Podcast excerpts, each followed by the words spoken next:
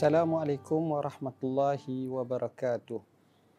Ahmaduka Rabbi kama allamtana an nahmad wa usalli wa usallimu ala khairi khalqika Muhammadin sallallahu alaihi wasallam.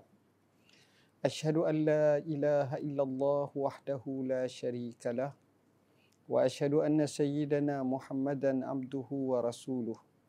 Allahumma salli wa sallim ala sayyidina Muhammad wa ala alihi wa ashabihi واستنى بسنته واهتدى بهديه إلى يوم الدين أما بعد Sidang penonton yang dirahmati Allah, kita rafakkan setinggi kesyukuran kepada Allah.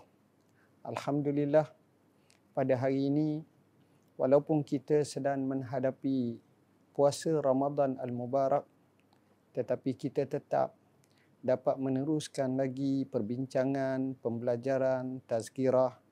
Begitu juga majlis seperti Al-Kuliah. Setidak-tidaknya ia menambahkan lagi maklumat dan ilmu kita. Saat yang sama kita mengisi Ramadan ini mudah-mudahan ia menjadi sejuzuk daripada amalan salih kita. Dari sudut mempelajari ilmu dalam ruangan Al-Kuliah pada hari ini kami tajukkan dengan satu tajuk Bapa Usul Fiqah satu kalimah yang mungkin sedikit perlu kepada penerangan dan penjelasan yang sebaik-baiknya.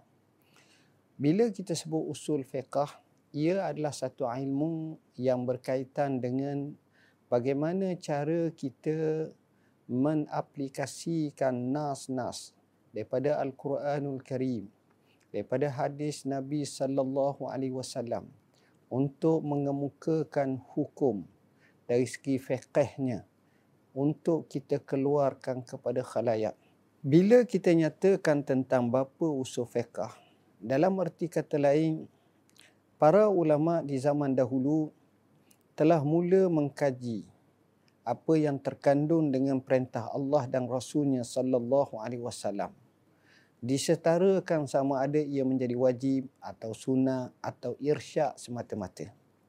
Hasil daripada kajian dan dapatan oleh para ulama akhirnya masalah usul fiqh ini mula berkembang antara yang paling masyhur walaupun di sana ada menyebut orang kanan daripada kalangan ulama mazhab Hanafi tetapi yang paling tepat dari sudut penyusunan dengan lebih sempurna adalah al-Imam Asy-Syafi'i rahimahullah melalui kitabnya Ar-Risalah jelas menunjukkan kewibawaan yang amat luar biasa.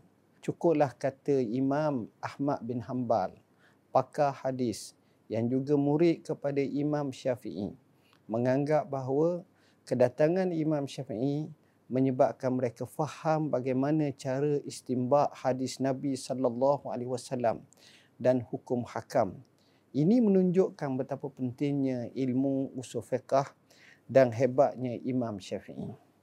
Saudara-saudara sidang penonton yang dirahmati Allah. Al-Imam Syafi'i sebenarnya bernama Muhammad. Beliau dilahirkan di Gaza, di Asqalan, di Palestin. Ada sebut dia dilahirkan di perkampungan Yaman. Semua jawapannya adalah benar dan tepat iaitu dikatakan di Palestin di Gaza yang kita sebut sekarang itu tempat lahir. Dikatakan perkampungan Yaman kerana ramai orang Yaman duduk di situ masa itu. Dan Al-Imam Syafi'i bapanya dan ibunya pernah berada di situ walaupun asal usul ibunya daripada orang Mekah Al-Mukarramah. Bila dia dilahirkan, dia dibesarkan di kawasan itu sekejap dan bapanya telah meninggal dunia. Lahir mengikut riwayat yang masyhur adalah pada tahun 150 Hijrah. Ini Imam Syafi'i rahimahullah. Kemudian bapanya telah meninggal dunia dalam usia Imam Syafi'i amat kecil. Di sinilah saya suka nyatakan bahawa sejarah menunjukkan ramai para ulama yang asalnya daripada yatim yang tiada bapa yang kematian bapa termasuklah Imam Syafi'i rahimahullah Tapi kita kena ingat dengan kemiskinan, dengan kesukaran dalam meniti kehidupan, akhirnya ramai yang menjadi tokoh yang terbilang. Termasuk Imam Syafi'i sehingga pujangga Arab menyebut min buyutil fuqara yakhrujun nubagha daripada rumah orang fakirlah lahirnya tokoh-tokoh cendekiawan yang amat luar biasa. Sidang penonton yang dirahmati Allah.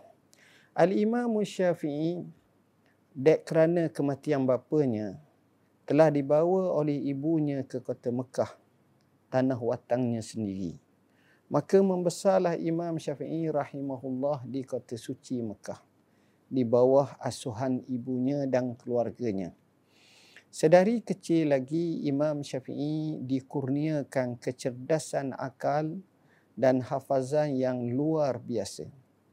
Dan dia selalu berkelana di kampungnya berhampiran dengan kabilah Bani Huzail. Daripada situ dia menghafaz terlalu banyak syair-syair Arab. Dan dikatakan bahawa kabilah Bani Huzail adalah satu kabilah yang ketepatan bahasa Arabnya dan fasahahnya adalah antara yang amat tinggi. Bila mana Imam Syafi'i rahimahullah boleh menghafaz ribuan syair-syair, maka di situ mempunyai kelebihan yang luar biasa. Kerana itu para ulama kadang-kadang berhujahkan bahasaan melalui syair-syair orang Arab. Satu hari tak kala Imam Syafi'i naik satu kenderaan, ada kata keldai, ada kata unta, sedang dia naik, dia deklamasikan syair. Dan didengar oleh seorang alim yang saleh. Lalu katanya alangkah baiknya. Kalau orang anak secerdik ini ditalakan kepada ilmu fiqah. Maka terdetik daripada hatinya untuk mengubah, untuk mempelajari fiqah. Kebetulan ketika itu kota Mekah dan kota Madinah terkenal dengan kawah ilmu kaya dengan ulama-ulama yang suhu. Ramai di kalangan tabi'in, tabi'in, tabi'in yang masih ada di kota Mekah dan kota Madinah. Makanya Al-Imam Syafi'i telah belajar dengan ramai tokoh-tokoh hebat di kota Madinah, di kota Mekah. Antara yang paling terkenal adalah Muslim bin Khalid Az-Zanji yang dianggap sebagai mufti ulama Mekah. Dan Imam Syafi'i juga telah mengambil untuk berguru dengan ramai tokoh-tokoh yang hebat di kota Mekah.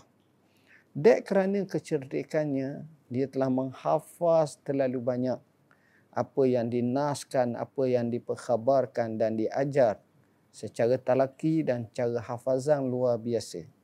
Sehingga gurunya membenarkannya untuk memberi fatwa dalam usia yang amat muda kerana kemampuan yang luar biasa.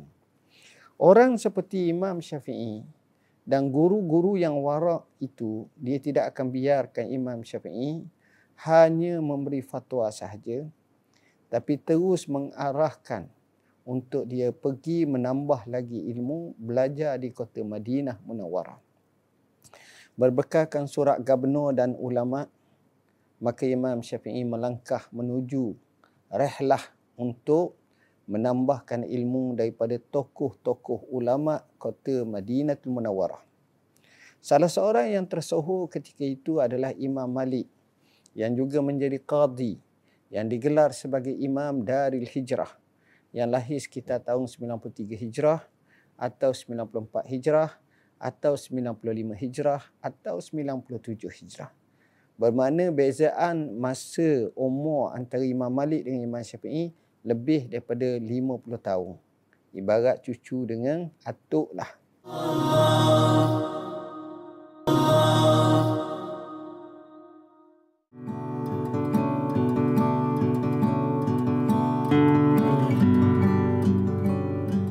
Tak kala Imam Syafi'i sampai di kota Madinah, dia telah menuju ke rumah Imam Malik. Rumah Imam Malik ni ada pengawalnya yang menjaga. Tanya tujuan, dikatakan nak bertemu dengan Imam Malik kerana ada surat khas. Maka akhirnya Imam Malik keluar. Bila keluar, Imam Malik baca surat dan berkata, besok saya akan arahkan murid kananku untuk mengajar kamu. Jawab Al-Imam Syafi'i yang masih remaja, yang masih budak ketika itu dengan pantas. Wahai Tuan Guru, kitab muatta yang mengandungi lebih 1700 hadis secara mausul, secara mursal dan juga pandangan Imam Malik sendiri telah saya hafaz keseluruhannya. Maka terkejutlah Imam Malik kemudian ditasmikkan untuk menunjukkan kewibawaan hafazan Imam Syafi'i dengan tuntas, dengan pantas, tanpa kesalahan, Imam Syafi'i boleh mengulangi dengan sebaik mungkin. Akhirnya sebagai seorang tuan guru yang terkenal hebat, Imam Malik berkata kepada Imam Syafi'i yang masih remaja, yang masih muda ketika itu, Ya gulam, ittaqillah, wala tutfi nuran allazi atakallah bil ma'asi. Wahai anak, takwalah kamu kepada Allah. Jangan sekali-kali kamu padamkan cahaya yang Allah kurniakan kepada kamu dengan maksiat. Inilah nasihat yang terbaik. Dan nasihat yang hampir sama telah dideklamasikan oleh Imam Syafi'i yang dikatakan dinisbahkan kepada gurunya Waqi' ibn Al-Jarrah. Tak kala ingatannya berkurangan, maka dia telah menyebut syakautu ila waki'in su'a hifzi fa arsyadani bitarkil ma'asi wa akhbarani bi anna al-ilma nurun wa nurullahi la yuhda li'asi Mafhumnya, aku telah mengadu tentang buruknya hafazanku kepada guruku bernama Waqi'. Lalu dia menunjukkan kepadaku supaya meninggalkan maksiat. Dan dia khabarkan kepadaku bahawa ilmu itu cahaya dan cahaya tidak berhak kepada orang-orang yang lalai, orang-orang yang berderhaka kepada Allah yang maksiat. Makanya Al-Imam Syafi'i telah menekuni ilmu daripada Imam Malik ketika berada di kota Madinah di samping beberapa tokoh-tokoh yang lain yang terkenal dengan keilmuannya. Dan Imam Syafi'i amat-amat menghormati gurunya Imam Malik sehingga beliau pernah meriwayatkan tak kala dia nak buka lembaran kertas di depan Imam Malik, dia akan angkat satu-satu dalam keadaan supaya tidak kedengaran bunyi helaian kertas yang di di di di belek itu dibuka itu itulah rasa kagum Imam Syafi'i terhadap Imam Malik. Bahkan puncaknya Imam Syafi'i pernah berkata, kafa bimalikin hujjati yaumal qiyamah cukuplah Malik menjadi hujahku pada hari kiamat kelak. Ini siqah yang tam, sempurna seorang murid kepada gurunya Imam Malik rahimahullah. Selepas beberapa ketika dan meninggalnya Imam Malik rahimahullah taala dalam usia yang cukup tua, maka Imam Syafi'i telah meneruskan lagi pelayaran rehlah ilmiahnya menuju ke kota Iraq, kota Baghdad kota Kufah dan seumpamanya. Semata-mata nak berguru dan bertemu dengan murid kanan Imam uh, Abi Hanifah. Imam Syafi'i tak sempat dengan Imam Abu Hanifah tapi sempat dengan murid kanannya iaitu Muhammad Ibn Al-Hasan Al-Syaibani yang juga pengarang dan juga boleh dikatakan sebagai penghidup kepada mazhab Hanafi di sebelah Iraq sana. Maka bergurulah Imam Syafi'i dan menghafaz banyak maklumat juga ilmu daripada Imam Muhammad ibn Al-Hasan Al-Syaibani. Daripada sini kita nampak bahawa Imam Syafi'i telah menguasai dua sistem dan dua aliran madrasah. Madrasah Ahli Hadis ketika berada di kota Madinah Munawwarah bersama dengan Imam Malik rahimahullah dan beberapa tokoh yang lain. Madrasah Ahli Ra'i ketika mana dia berada di kota Baghdad dan kawasan sekitarnya, dia berguru dengan Imam Muhammad ibn Al-Hasan Al-Syaibani. Penguasaan dua aliran pertembungan inilah menjadikan Imam Syafi'i cukup istimewa dan tak cukup dengan itu. Di akhir usianya, Selepas itu dia pergi ke Yaman dan dia juga pergi ke Mesir dan dikatakan dia telah melakukan pelayaran musafir ilmu sebanyak 8 kali iaitu dalam tempoh yang cukup lama dan akhirnya pada tahun 199 Hijrah Al-Imam Syafi'i telah berangkat pergi menuju ke kota Mesir dan menetap di sana mati pun di Mesir pada tahun 204 Hijrah. Menariknya tuan-tuan, Al-Imam Syafi'i ketika mana berada di kota Baghdad juga telah meninggalkan ramai tokoh-tokoh yang menjadi muridnya. Termasuklah Imam Ahmad bin Hanbal, Al-Imam Al-Karabisi dan lain-lain lagi. Apabila beliau berada di kota Mesir, beliau telah uh, mengambil dua pendekatan. Pendekatan yang pertama adalah pendekatan dia belajar. Artinya Imam Syafi'i masih lagi belajar. Antara gurunya adalah Sayyidah Nafisah radhiyallahu anha keturunan Rasulullah sallallahu alaihi wasallam dan dia belajar di sebalik tabih dan dikatakan Sayyidah Nafisah bila wafatnya Imam Syafi'i nak bawa kubur telah berdiri tepi rumahnya dan minta mayat Imam Syafi'i masuk dalam rumahnya untuk dia salat jenazah Imam Syafi'i dan dia puji Imam Syafi'i dengan menyatakan bahawa tokoh ini tidak batal air sembahyang melainkan dia akan ambil semula wuduk. Itulah perangai Imam Syafi'i rahimahullah. Ketika berada di kota Mesir inilah Imam Syafi'i melebarkan sayap fiqahnya sehingga mengasaskan mazhab Syafi'i. Daripada sinilah dia melahirkan ramai tokoh-tokoh termasuklah seperti Ali Imam Al-Muzani yang Imam Syafi'i menyatakan Imam Muzani adalah pendukun utama mazhabku. Dia ada murid seperti Ali Imam Al-Buaiti. Dan antara muridnya yang kanan iaitu Ar-Rabi' Ibn Sulaiman Al-Jizi. Dan antara muridnya yang terkenal juga di kota Mesir iaitu Ar-Rabi' Ibn Sulaiman Al-Muradi. Adapun yang kedua ini dikatakan bahawa beliau seorang yang ingatannya kurang baik. Menyebabkan Imam Syafi'i menggunakan masa yang banyak kepada muridnya. Sehingga ada kata Imam Syafi'i pernah kata, Wahai Ar-Rabi' kalaulah ilmu jenis makanan, aku akan gumpalnya dan aku akan sumbat masukkan dalam mulut kamu. Dek kerana ilmu ini penting. Al-Imam Ash-Syafi'i rahimahullahu ta'ala mengajar muridnya. Di situlah dia mengkaryakan kitab usul fiqah Ar-Risalah yang akhirnya dibaca oleh Imam Muzani sebanyak 500 kali. Khatam kitab tu.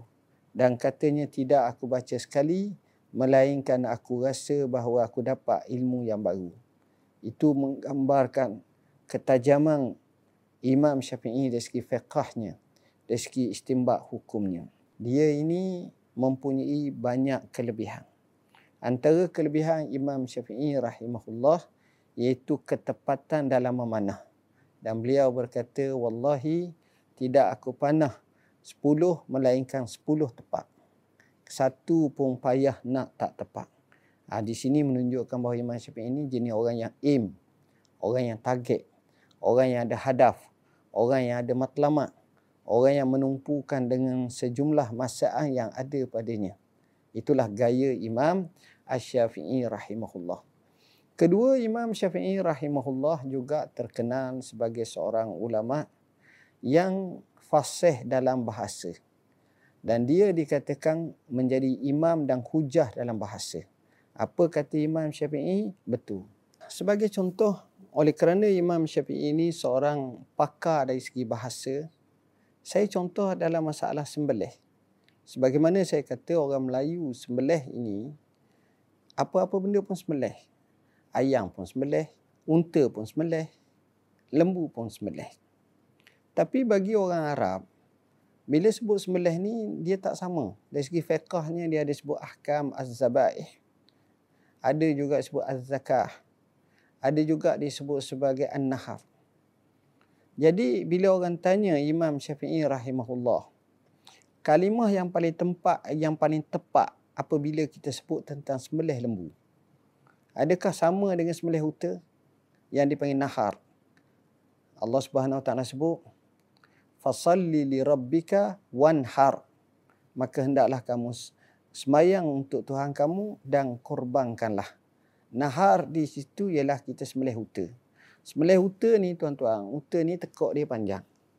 Jadi tepat sembelih bukan atas tekok dia tu tinggi tu. Tapi kat dada lah. Itu dia panggil nahar. Ha, itu cara sembelih dia. Kalau kita tengok dalam YouTube, dalam video, cara sembelihnya dia tarik je begitu je sehingga akhirnya unta itu mati. Itu dia panggil nahar. Tapi bila sebut lembu, dia guna kalimah zabah. Yang kita sembelih, dia betul-betul leher antara kepala yang selalulah kita tengok musim korban. Lalu orang tanya kenapa kamu kata sembelih lembu dipanggil sebagai zabah? Lalu dia kata Allah sendiri berfirman dalam Quranul Karim, "Inna Allah ya'murukum an tazbahu baqarah." Sesungguhnya Allah perintah kepada kamu supaya kamu sembelih zabah kepada uh, sapi ataupun lembu betina. Itu menunjukkan betapa dikahnya, betapa dalamnya iman Syafi'i. Dan ada kajian dibuat bahawa iman Syafi'i dia jarang menggunakan kalimah-kalimah yang menunjukkan kasar dia akan guna bahasa yang cukup lembut. Ha, dia guna kalimah akrah. Dia jarang sebut kalimah haram tapi ke akrah. Dia guna kalimah-kalimah yang menunjukkan tinggi tata susila kebahasaan Imam Syafi'i. Allah.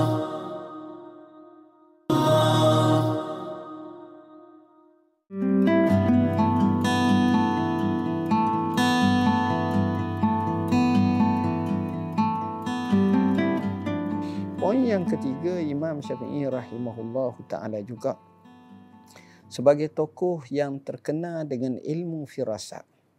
Ketajaman ilmu firasat Imam Syafi'i tidak boleh dipertikaikan lagi. Alim, pandai.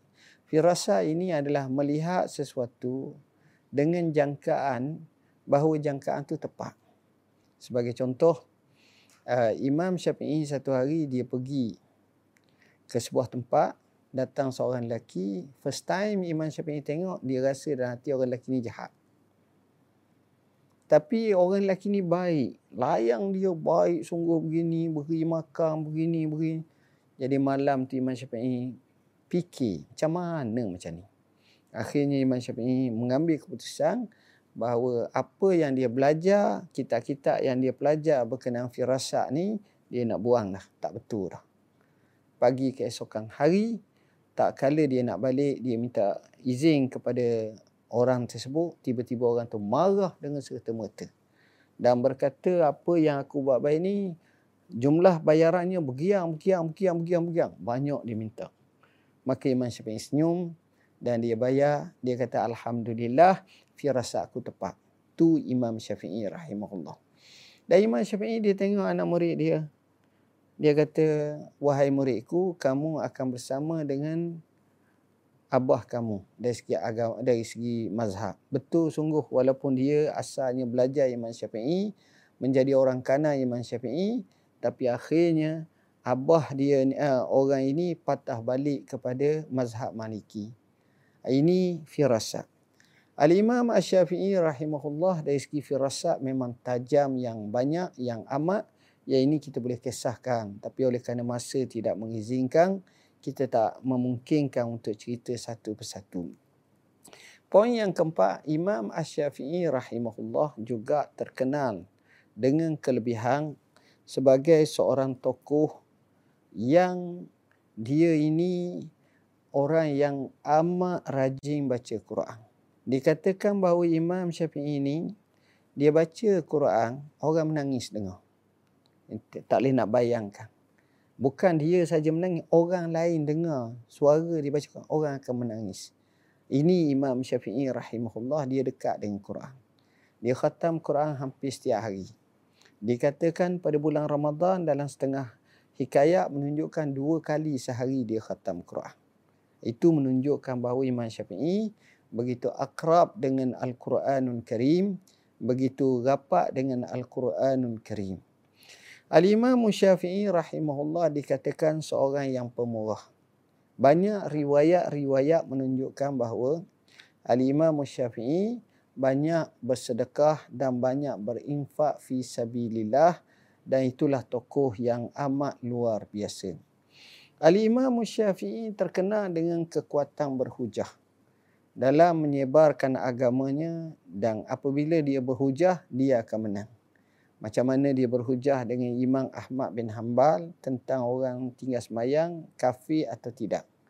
Maka Imam Syafi'i dapat memberi hujah yang cukup tuntas. Begitu juga dalam hujah-hujah yang lain. Dan sebenarnya ilmu usul fiqah juga menunjukkan kekuatan hujahan Imam Asy-Syafi'i rahimahullahu taala. Sidang penonton yang dirahmati Allah, Ali Imam Syafi'i rahimahullahu taala juga Allah kurniakan kepada Imam Syafi'i antara kelebihan yang nyata bagi Imam Syafi'i rahimahullah adalah Imam Syafi'i ini dia mempunyai murid yang ramai. Oleh kerana berselerakan tempat dia musafir, dia tinggalkan murid dia di kota Baghdad, kota Iraq dengan Imam Ahmad bin Hanbal, Imam Al-Karabisi dan lain lagi dia tinggalkan murid kanannya di kota Mesir. Eh, ini memang banyak sangatlah di kota Mesir. Jadi tak peliklah tersebarnya mazhab Imam Syafi'i di semua tempat. Ha, Imam Syafi'i mazhab dia antara mazhab yang kedua yang paling banyak diikuti berbanding dengan mazhab yang lain. Yang pertama mazhab Hanafi. Yang kedua mazhab Syafi'i. Yang ketiga mazhab Maliki dan yang terakhir mazhab Hambali yang banyak di kawasan tanah Arab, semenanjung tanah Arab dan juga sebahagian daripada negara-negara Teluk. Hadirin hadirat yang dirahmati Allah. Al-Imam Syafi'i rahimahullah dia mempunyai kelebihan yang cukup-cukup banyak sebagaimana yang saya sebutkan tadi dan bagi saya antara kelebihannya ialah beliau mengkaryakan banyak karya dalam hadis dia ada musnad dia. Dalam fiqah dia ada kitabnya, kitab um. Begitu juga dalam bidang-bidang yang lain pun dia ada kitab-kitab dia. Ha, jadi Imam Syafi'i ini dia banyak sangatlah karang kitab-kitab. Kalau kita tengok kitab um, Imam Syafi'i ini adalah kitab yang cukup luar biasa dan cukup besar perkembangan kitab Imam Syafi'i ini. Uh, sebagai contoh bila kita tengok kitab-kitab Imam Syafi'i ini kita dapati bahawa cara zaman dulu biasanya dia imla. Tok guru mengajar, anak murid tulis. Ha, sebab itu kalau kita baca kitab Om ni, kita akan tengok uh, beberapa pandangan-pandangan ada lain. Ada daripada Al-Muzani, ada daripada Ar-Rabi', ada daripada tokoh-tokoh yang lain. Tapi Alhamdulillah telah ditahkikkan oleh ulama-ulama moden berkenaan dengan kitab al-um. Kita Ar-Risalah sudah barang tentu dia mempunyai satu kedudukan yang istimewa dalam usul fiqh. Saya nak gambarkan macam mana tokoh usul fiqh yang hebat seperti Imam Asy-Syafi'i dalam mengeluarkan hukum. Satu hari orang tanya dia berkenaan orang yang dalam ihram sembelih uh, apa ni bunuh kabur ataupun serangga kecil. Apakah kena dam dan seumpamanya? Maka dia jawab, Ta'ala wa ma atakumur rasulu fakhuzuh wa ma nahakum anhu fantahu. Allah berfirman apa yang Rasul datangkan kepada kamu ambil dan apa yang Rasul larang tinggalkanlah. Kemudian dia sebut kamu ikutlah sunnah aku dan sunnah khulafah rasyidin selepas aku. Dia juga menyebut qala Rasul sallam iqtadu bil lazaini min ba'di Abi Bakr wa Umar. Mengikutlah dua orang sahabat selepas aku Abu Bakar dan Umar. Bila dengar kedua-duanya, maka akhirnya Imam uh, Syafi'i rahimahullah ta'ala itulah cara dia. Qala Allah, qala Rasul. Selepas qala Allah dan qala Rasul sallallahu alaihi wasallam, Imam Syafi'i juga menyebut qala sahabi. Maka kata dia, bunuh zambur atau kabur tak jadi masalah. Maka di situ kita tengok hukum yang ditanyakan kepadanya pertama dia akan rujuk al-Quran Al-Karim.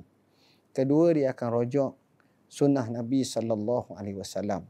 Ketiga dia akan rujuk apa yang dikatakan uh, pendapat sahabat dan keempat baru dikata kulna aku kata. Ini cara usul fiqh yang digunakan oleh Imam Asy-Syafi'i dari segi istimba hukum. Allah.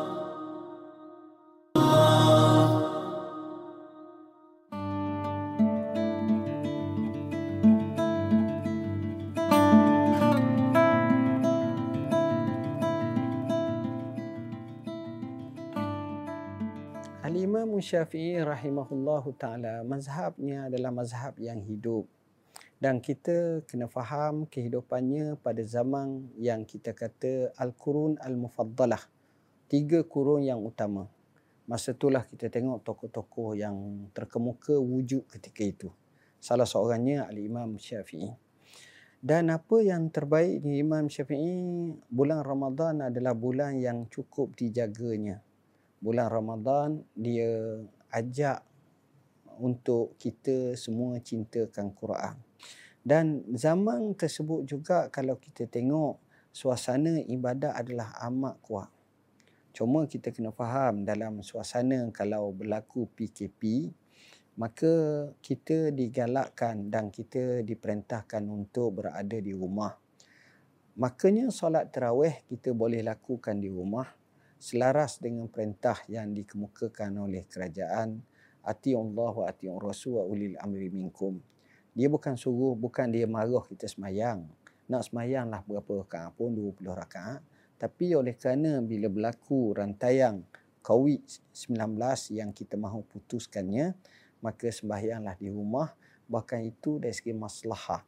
Yang mana tasarruful imam ala ra'iyyati manutum bil maslahah tasarruf ataupun pendapat uh, pemerintah dalam melaksanakan satu-satu keputusan diikat dengan maslahat. Dia tak boleh buat saja-saja. Maslahatnya ialah mengekang uh, COVID-19.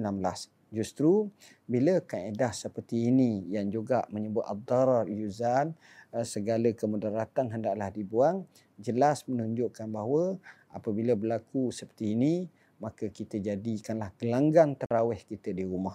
Kita semayang di rumah, kita ibadat di rumah, kita berbuka puasa di rumah. Kita nak sedekah ke orang, maka ini boleh caranya.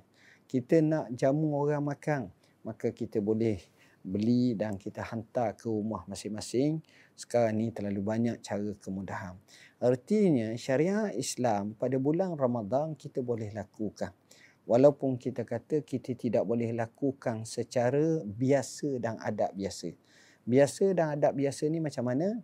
Kita tak boleh uh, lakukan seperti kita kumpul ramai-ramai, kita pergi ke tempat untuk beramai-ramai kerana ini kita nak cuba kekang dengan sebaiknya. Berjayanya kita mengekang COVID-19 ni, kita akan dapat menghidupkan kembali ekonomi kita, kehidupan yang seperti biasa dan kita boleh menjadi contoh kepada negara lain bagaimana cara kita menghadapi wabak. Dan Al-Imam Syafi'i rahimahullah yang kita tahu dia amat menitik beratkan tentang kesihatan. Dengan sebab itulah uh, dinisbahkan kepadanya dengan menyatakan al-ilmu ilmani ilmu al-abdan wa ilmu al-adyam. Ilmu ni ada dua. Satu ilmu berkenaan tubuh badan, satu lagi ilmu berkenaan dengan agama. Ilmu berkenaan dengan agama kita tahulah agama Islam utamanya macam mana perintah suruh kiam-kiam. Ilmu berkenaan tubuh badan dari sudut bagaimana penjagaan tubuh badan biarlah mengikuti cara yang sebaiknya dan benar-benar menepati syariat Islam. Hadirin hadirat yang dirahmati Allah. Al-Imam Syafi'i rahimahullah meninggal dunia uh, pada usia 54 tahun. Bermakna dia berada di Mesir lebih kurang dalam 5 tahun sahaja. Al-Imam Syafi'i rahimahullah meninggal dunia dalam usia yang amat muda kalau kita banding empat ulama mazhab maka Imam Syafi'i adalah imam yang paling muda matinya. Kalau Imam uh, Abu Hanifah lahir 80 Hijrah meninggal 150 Hijrah 70 tahun. Kalau Imam Malik pula dia punya lahir tahun 93 Hijrah, meninggal sekitar tahun 179, maknanya 80 tahun lebih. Imam Ahmad lahir 164 Hijrah, meninggal tahun 240 Hijrah lebih. Maknanya semua 70-80 tahun ke atas. Tapi Imam Syafi'i hanyalah 54 tahun sahaja. Inilah Imam Ash-Syafi'i rahimahullah. Dia meninggal dunia ni disebabkan penyakit buasi. Buasi-buasi ni bahasa Arab yang orang panggil basurah bawasir iaitu penyakit di mana keluarnya daging daripada duburnya. dan penyakit tersebut menyebabkan dia ini kadang-kadang bila dia duduk dan dia dia bangun orang nampak bekas dia duduk itu berdarah merah banyak dia makin tua makin uzur sakit dia makin jelas keadaannya. Dan dia mati pun antara asbabnya kerana kis bawasi tersebut. Imam Ash-Syafi'i rahimahullah bila nak meninggal dunia dia cukup sedih. Dan bila ditanya kepadanya macam mana keadaan kamu pagi ni? Ya Aba Abdullah dia kata aku pagi ni daripada dunia akan berkelana. Dengan kawan-kawan aku akan berpisah dengan segelas kematian aku akan hirup dan aku tak tahu nasib aku sama ada aku ke syurga atau aku ke neraka. Itulah Imam Syafi'i rahimahullah dan bila dia mati ramai yang datang termasuklah ulama-ulama qadi yang kuburnya ma'ruf di kota Mesir di bandar Kahirah. Sampai sekarang kita boleh ziarah kubur Al-Imam Maqam Al-Imam Asy-Syafi'i rahimahullah taala. Mudah-mudahan walaupun apa yang berlaku Ramadan tetap diteruskan di rumah masing-masing sehinggalah diputuskan yang terbaiknya. Yang paling penting kita jadikan bulan Ramadan mausimun khairat musim untuk kita raih sebanyak mungkin pahala di sisi Allah. Maka kita rasa syukur kepada Allah kita dapat mengkaji fiqh Syafi'i pengetahuan ilmu tentang Imam Syafi'i kerana di situ menjadikan kita ingin memahami fik yang kita ikut selama ini uh, berdasarkan kepada mazhab kita mazhab Imam Asy-Syafi'i rahimahullah. Semoga sedikit pencerahan berkenaan dengan Imam Asy-Syafi'i ini akan menjadikan kita faham betapa Imam Syafi'i ada seorang tokoh yang perlu kita pelajari mazhab dengan sebaik mungkin sementara lagi kita berada di bumi Malaysia yang hampir kesemua uh, berpahaman dengan mazhab Imam Ash-Syafi'i rahimahullah. Sekian aku qauli hadza wa astaghfirullahal azim li wa lakum. Wassalamualaikum warahmatullahi wabarakatuh.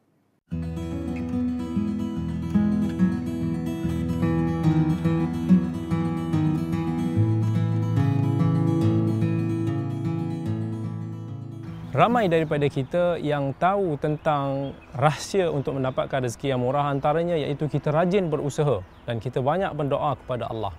Tetapi di sana ada satu sunnah ataupun saranan daripada Nabi, petua daripada Nabi iaitu rahsia murah rezeki. Dalam hadis yang diriwayatkan oleh Imam Al-Bukhari rahimahullah, Nabi sallallahu alaihi wasallam bagi tahu man ahabba ayyub satalahu fi rizqihi wa yunsa'alahu fi atharihi falyasir rahimahu. Siapa yang nak, siapa yang suka rezekinya diperluaskan dan umurnya diberkati atau dipanjangkan usianya, maka sambungkanlah silaturahim, iaitu sambungkanlah hubungan kekerabatan sesama keluarga. Ramai daripada kita yang menyangka kalau nak berjaya, nak murah rezeki, kena rajin je berusaha. Tapi di sana ada rahsia dan petua daripada Nabi sallallahu alaihi wasallam yang bagi tahu kita sambungkan silaturahim. Ha, bukan hanya sekadar do uh, kerja keras yang mungkin sampai abaikan hubungan kekeluargaan tetapi jaga hubungan silaturahim.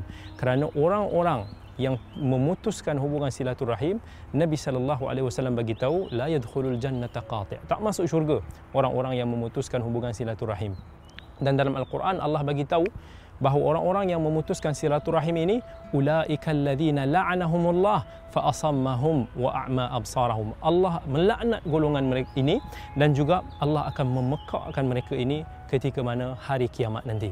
Jadi jangan lupa kalau kita nak murah rezeki, nak usia kita ni diberkati. Maksudnya usia kita ni akan dirasakan bermanfaat. Seolah-olah umur kita ni panjang. Kita dapat menghasilkan banyak sumbangan-sumbangan maka amalkan sunnah ini sambungkan silaturahim. ربنا اعترفنا بأننا أقترفنا وآننا أسرفنا على لظى أسرفنا يا ربنا اعترفنا بأننا أقترفنا وآننا أسرفنا على لظى أسرفنا فتب علينا. توبة.